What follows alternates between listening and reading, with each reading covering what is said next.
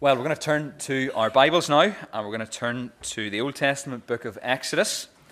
Uh, we're reading this morning from Exodus chapter 13, verses 17 to 22. Uh, you'll find it on pages 55 and 56 of the Pew Bibles, pages 55 and 56. Exodus 13, 17 to 22 is something of a summary section Uh, in the book of Exodus. It summarizes for us what has happened in the story so far. And we're going to be thinking about these verses later in our service. So, Exodus 13, reading from verse 17 down to verse 22. And as we read, we remember that this is God's word to us.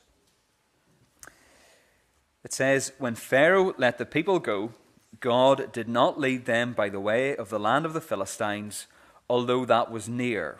For God said, Lest the people change their minds when they see war and return to Egypt. But God led the people around by the way of the wilderness toward the Red Sea.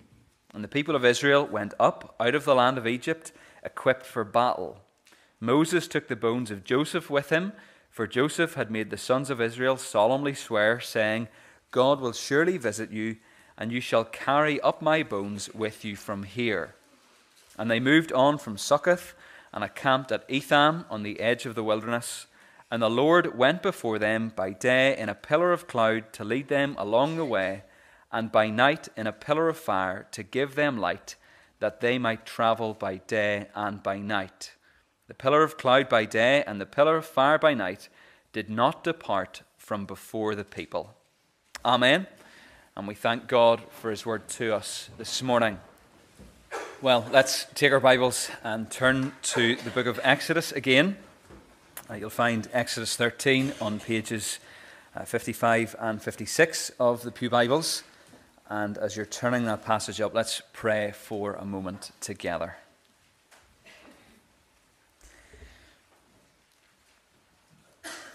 Father, as we approach your word this morning, it's our earnest prayer that you would make your word live to us, that it would come alive for us, and that we would know and understand what it means, and that we would live in light of it. Father, we thank you for giving us your word. We thank you that it contains all that we need for life in this world. And we pray that you would encourage us and give us hope, and also challenge those who don't know the Lord Jesus. And we pray these things in his name. Amen. What, makes a good movie or a good television series? If you were to set up a production company, what, what kind of things would you be looking for in a potential TV drama or, or potential film? If you were writing a review of a, of a new program, what, what would you be watching for? It's generally accepted that you need three basic elements to make a brilliant film or TV drama. They all begin with C. First of all, you need a concept. A concept is that thing that makes an audience watch your production. So let me give you a couple of examples. The tagline for the film Grease reads like this Grease is the one that you want. Go back to high school with Pink Lady Sandy, Olivia Newton John, leader of the Bad Boy, T Birds, Danny, John Travolta, and a rockin' and a rollin' all star cast. So that's the concept. You're going back to high school and you're going to have the time of your life. Here's another example. This is the tagline for No Time to Die, the most recent James Bond film. A mission to rescue a kidnapped scientist turns out to be far more treacherous than expected, leading Bond, Daniel Craig, onto the trail of a mysterious villain armed with dangerous new technology. So that's the concept.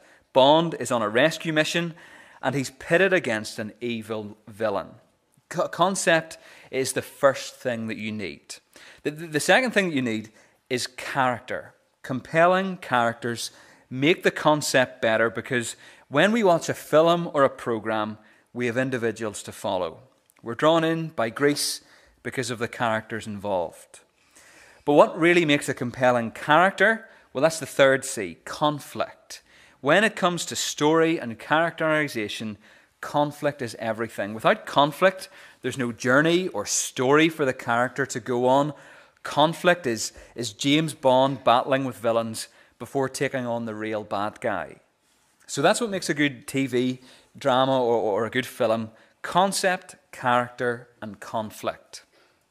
The, the, the thing is, that the, these three elements have been identified in the book of Exodus over the years, so much so that film directors and screenwriters have picked up the story and used it. In 1956, The Ten Commandments, produced, directed, and narrated by Cecil B. DeMille, was released.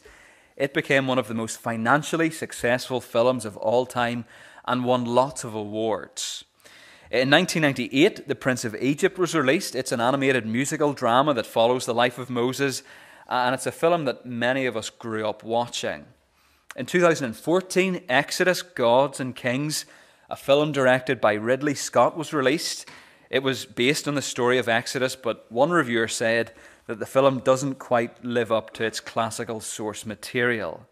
All film adaptations of the story of Exodus fall short, though, simply because this story is more than just a great story. It's part of the scriptures, and the Bible itself tells us that the scriptures are more than just a good script for the next potential blockbuster. The Bible says of itself, whatever was written in former days was written for our instruction, that through endurance and through the encouragement of the scriptures, we might have hope. The, the, the ultimate point of, of any story contained in the Bible including the story of Exodus, is so that we, Christian believers in Bucknell in 2023, might have hope. And as we approach Exodus 13 this morning, th- that, that's what we're going to receive hope. Hope because of who God is, hope because, what, because of what God has done, and hope of, because of how God is with us. We've been back in Exodus over the past few weeks the people of Israel have been delivered by the Lord and have been released from the bondage of captivity in Egypt.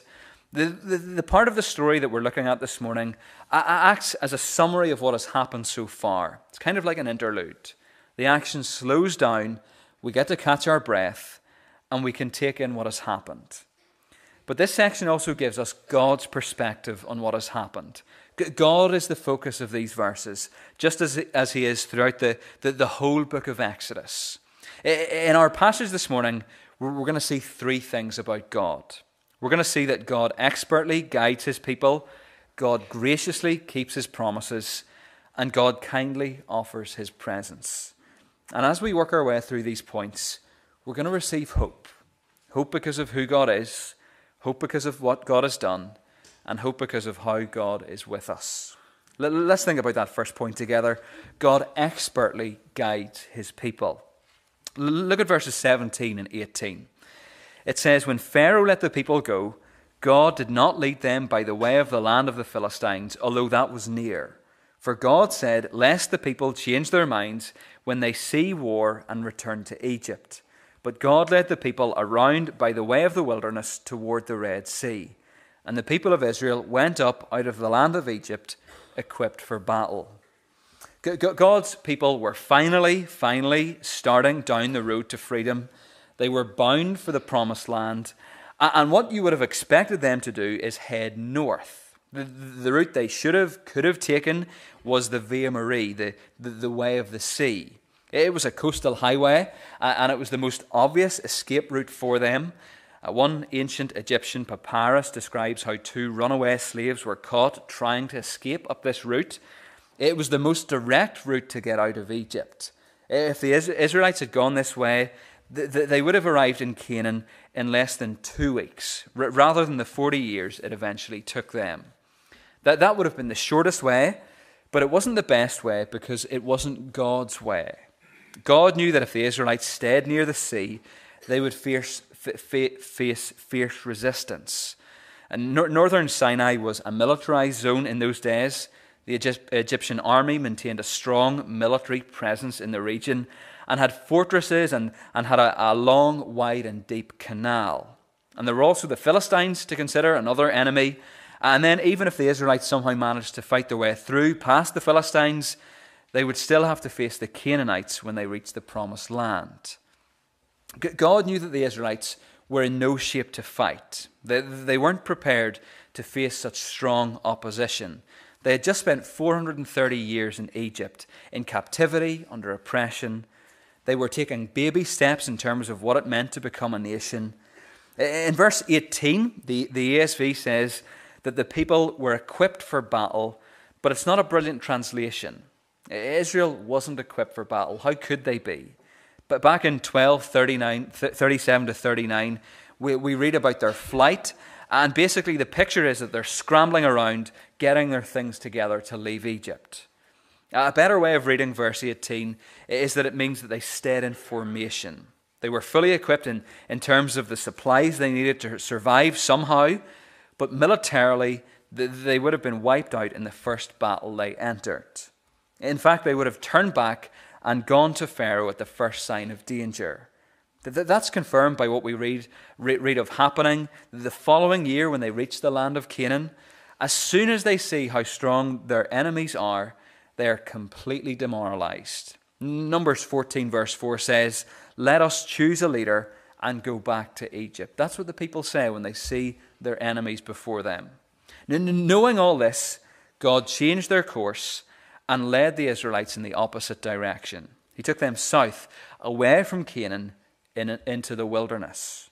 It wasn't the most obvious way, it wasn't the shortest way, it wasn't the most direct way, but it was the best way because it was God's way. God knew what his people could handle, and he knew what they needed to take, and he knew that they needed to take the long way home. As the Israelites traveled that long and winding road, we read of them doubting whether God's way was really the best way. But God knew what he was doing, as he always does. Now, there's application for us here as individuals. Well, whatever's going on in your life at the moment, whatever God happens to be doing right now, do you think or believe that it's for the best? It might not look like it, it might not seem that way, but it is. The Bible says that for those who love God, all things work together for good for those who are, who are called according to his purpose. Even when we're tempted to doubt whether God knows what he's doing, we're called to believe that his way is best. There's also application for us as a church family. Humanly speaking, back in September, it didn't seem like a very sensible idea to enter into an expensive building project. But here we are, almost five months into work on site, and what have we seen? Great progress on site, great support financially. It wasn't the most obvious way, it wasn't the shortest way, it wasn't the most direct way, but it was the best way because it was God's way.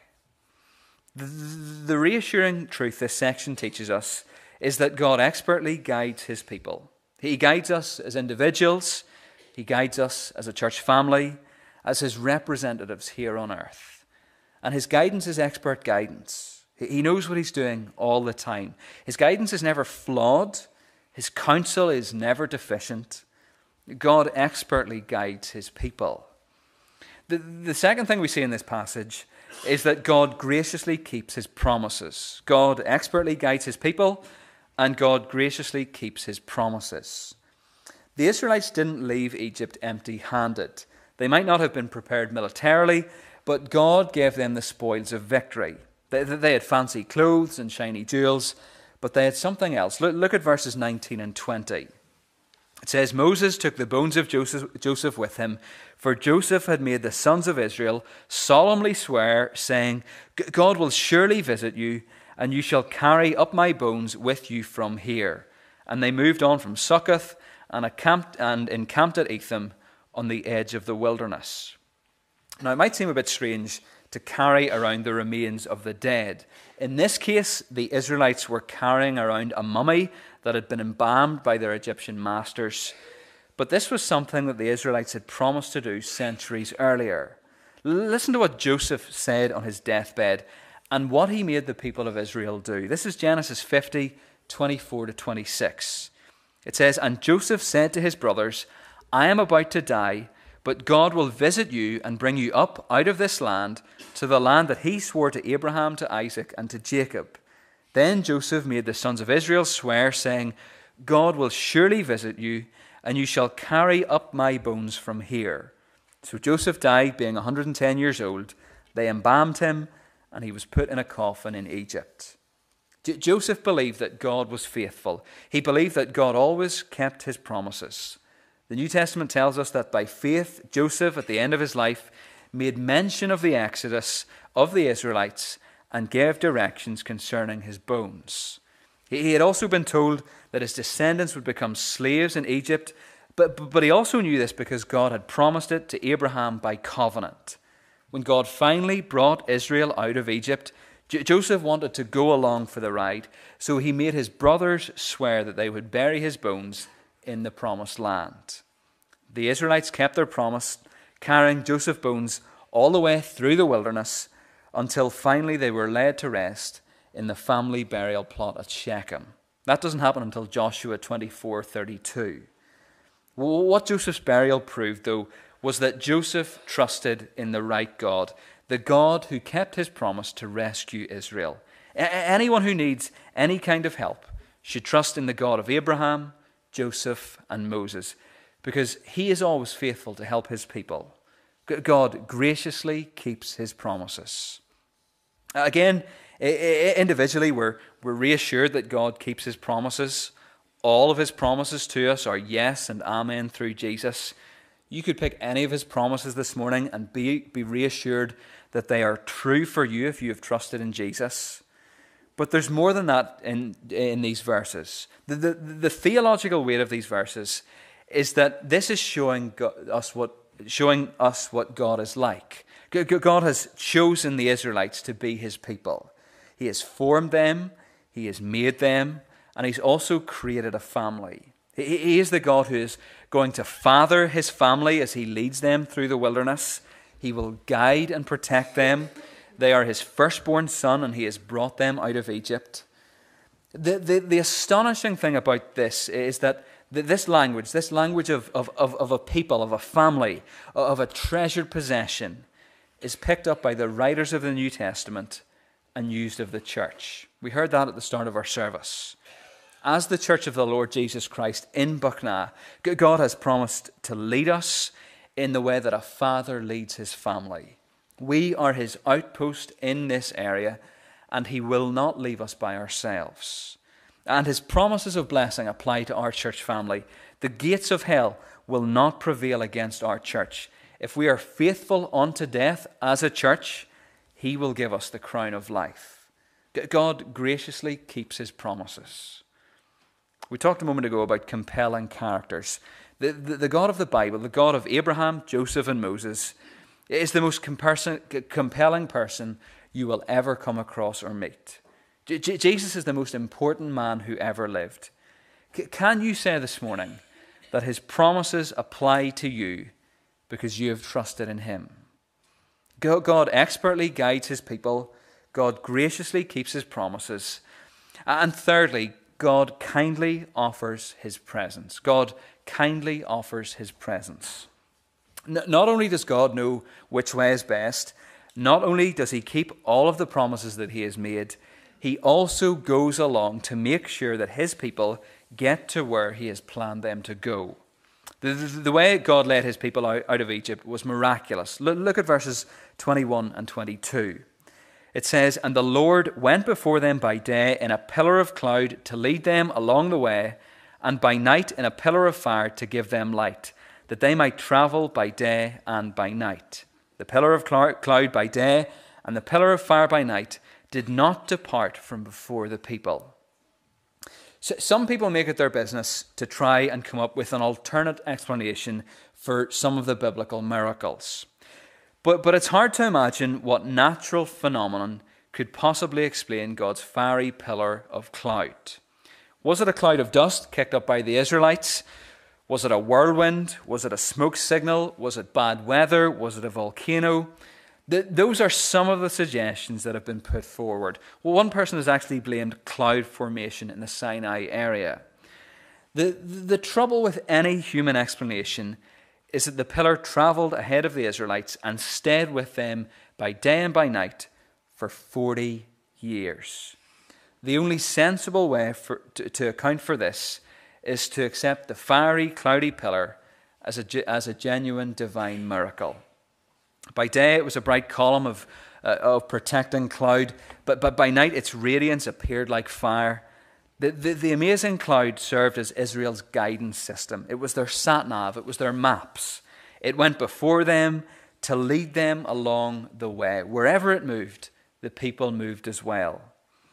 What the cloud represents, was, represents is the very presence of God who was in the cloud and fire to light the way.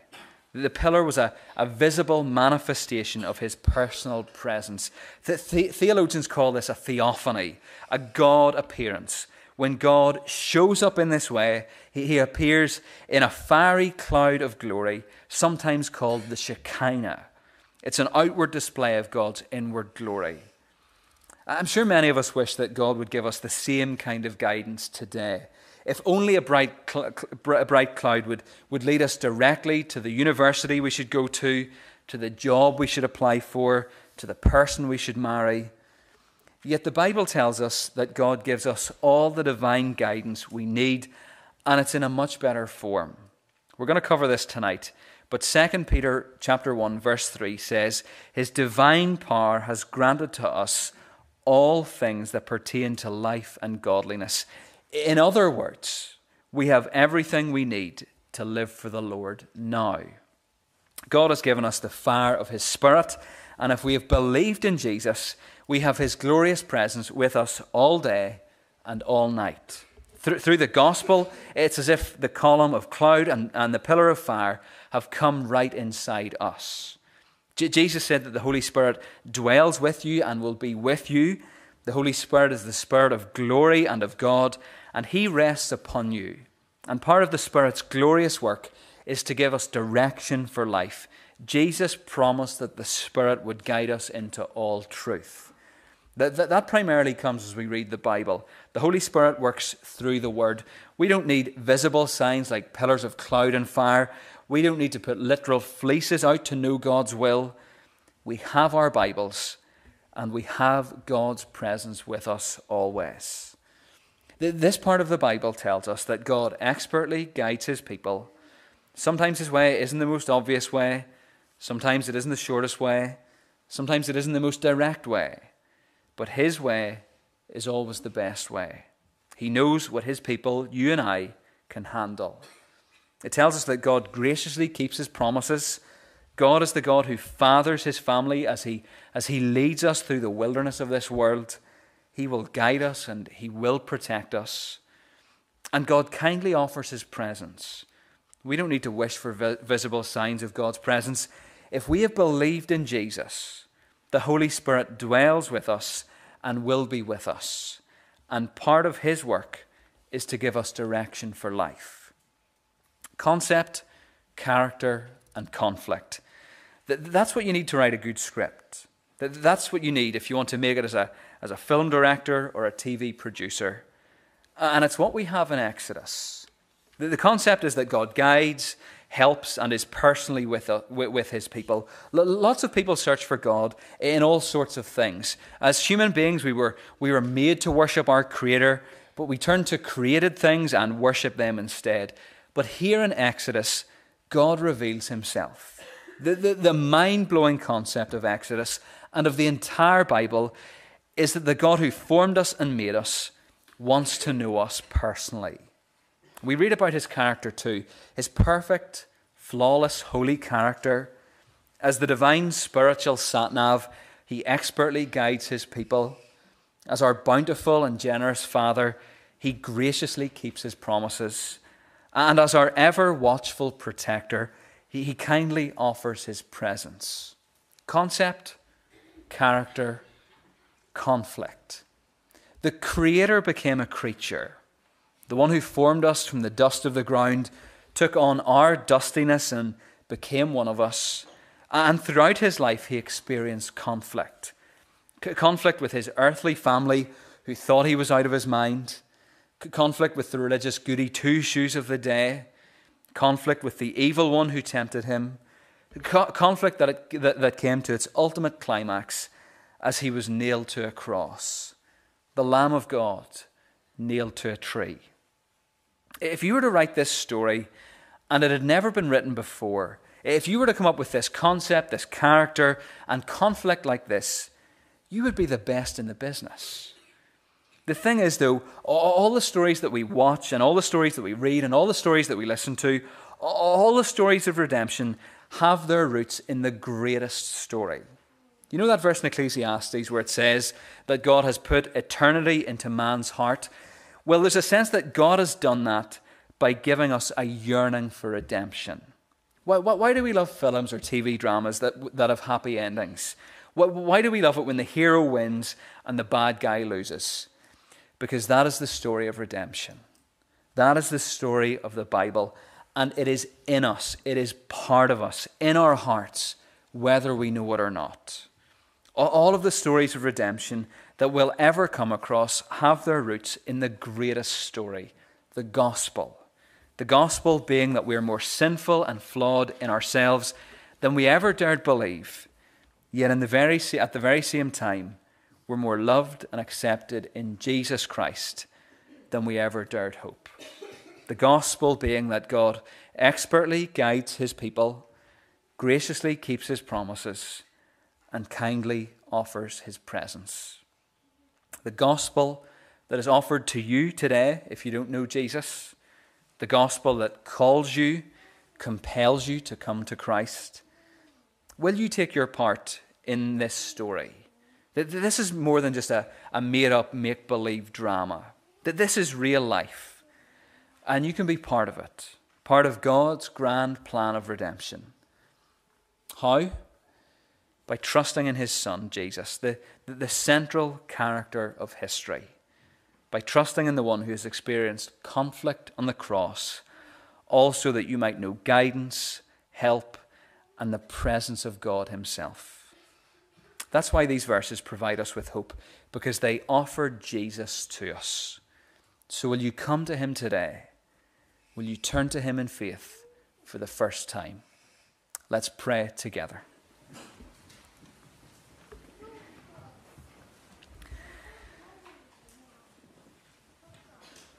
Father, how we thank you that you expertly guide us, your people. We thank you for guiding us through the difficulties that we face in this world.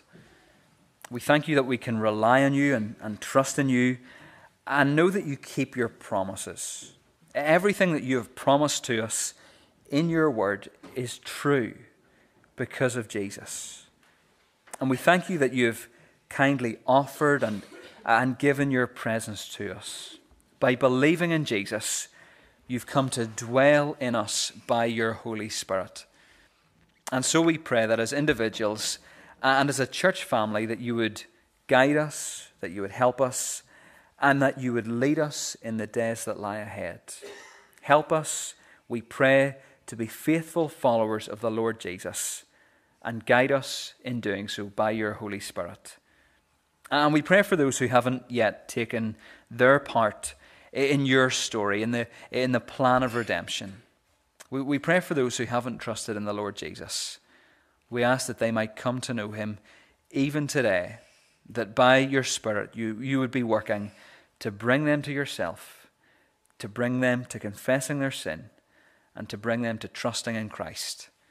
And we pray these things in his precious name. Amen.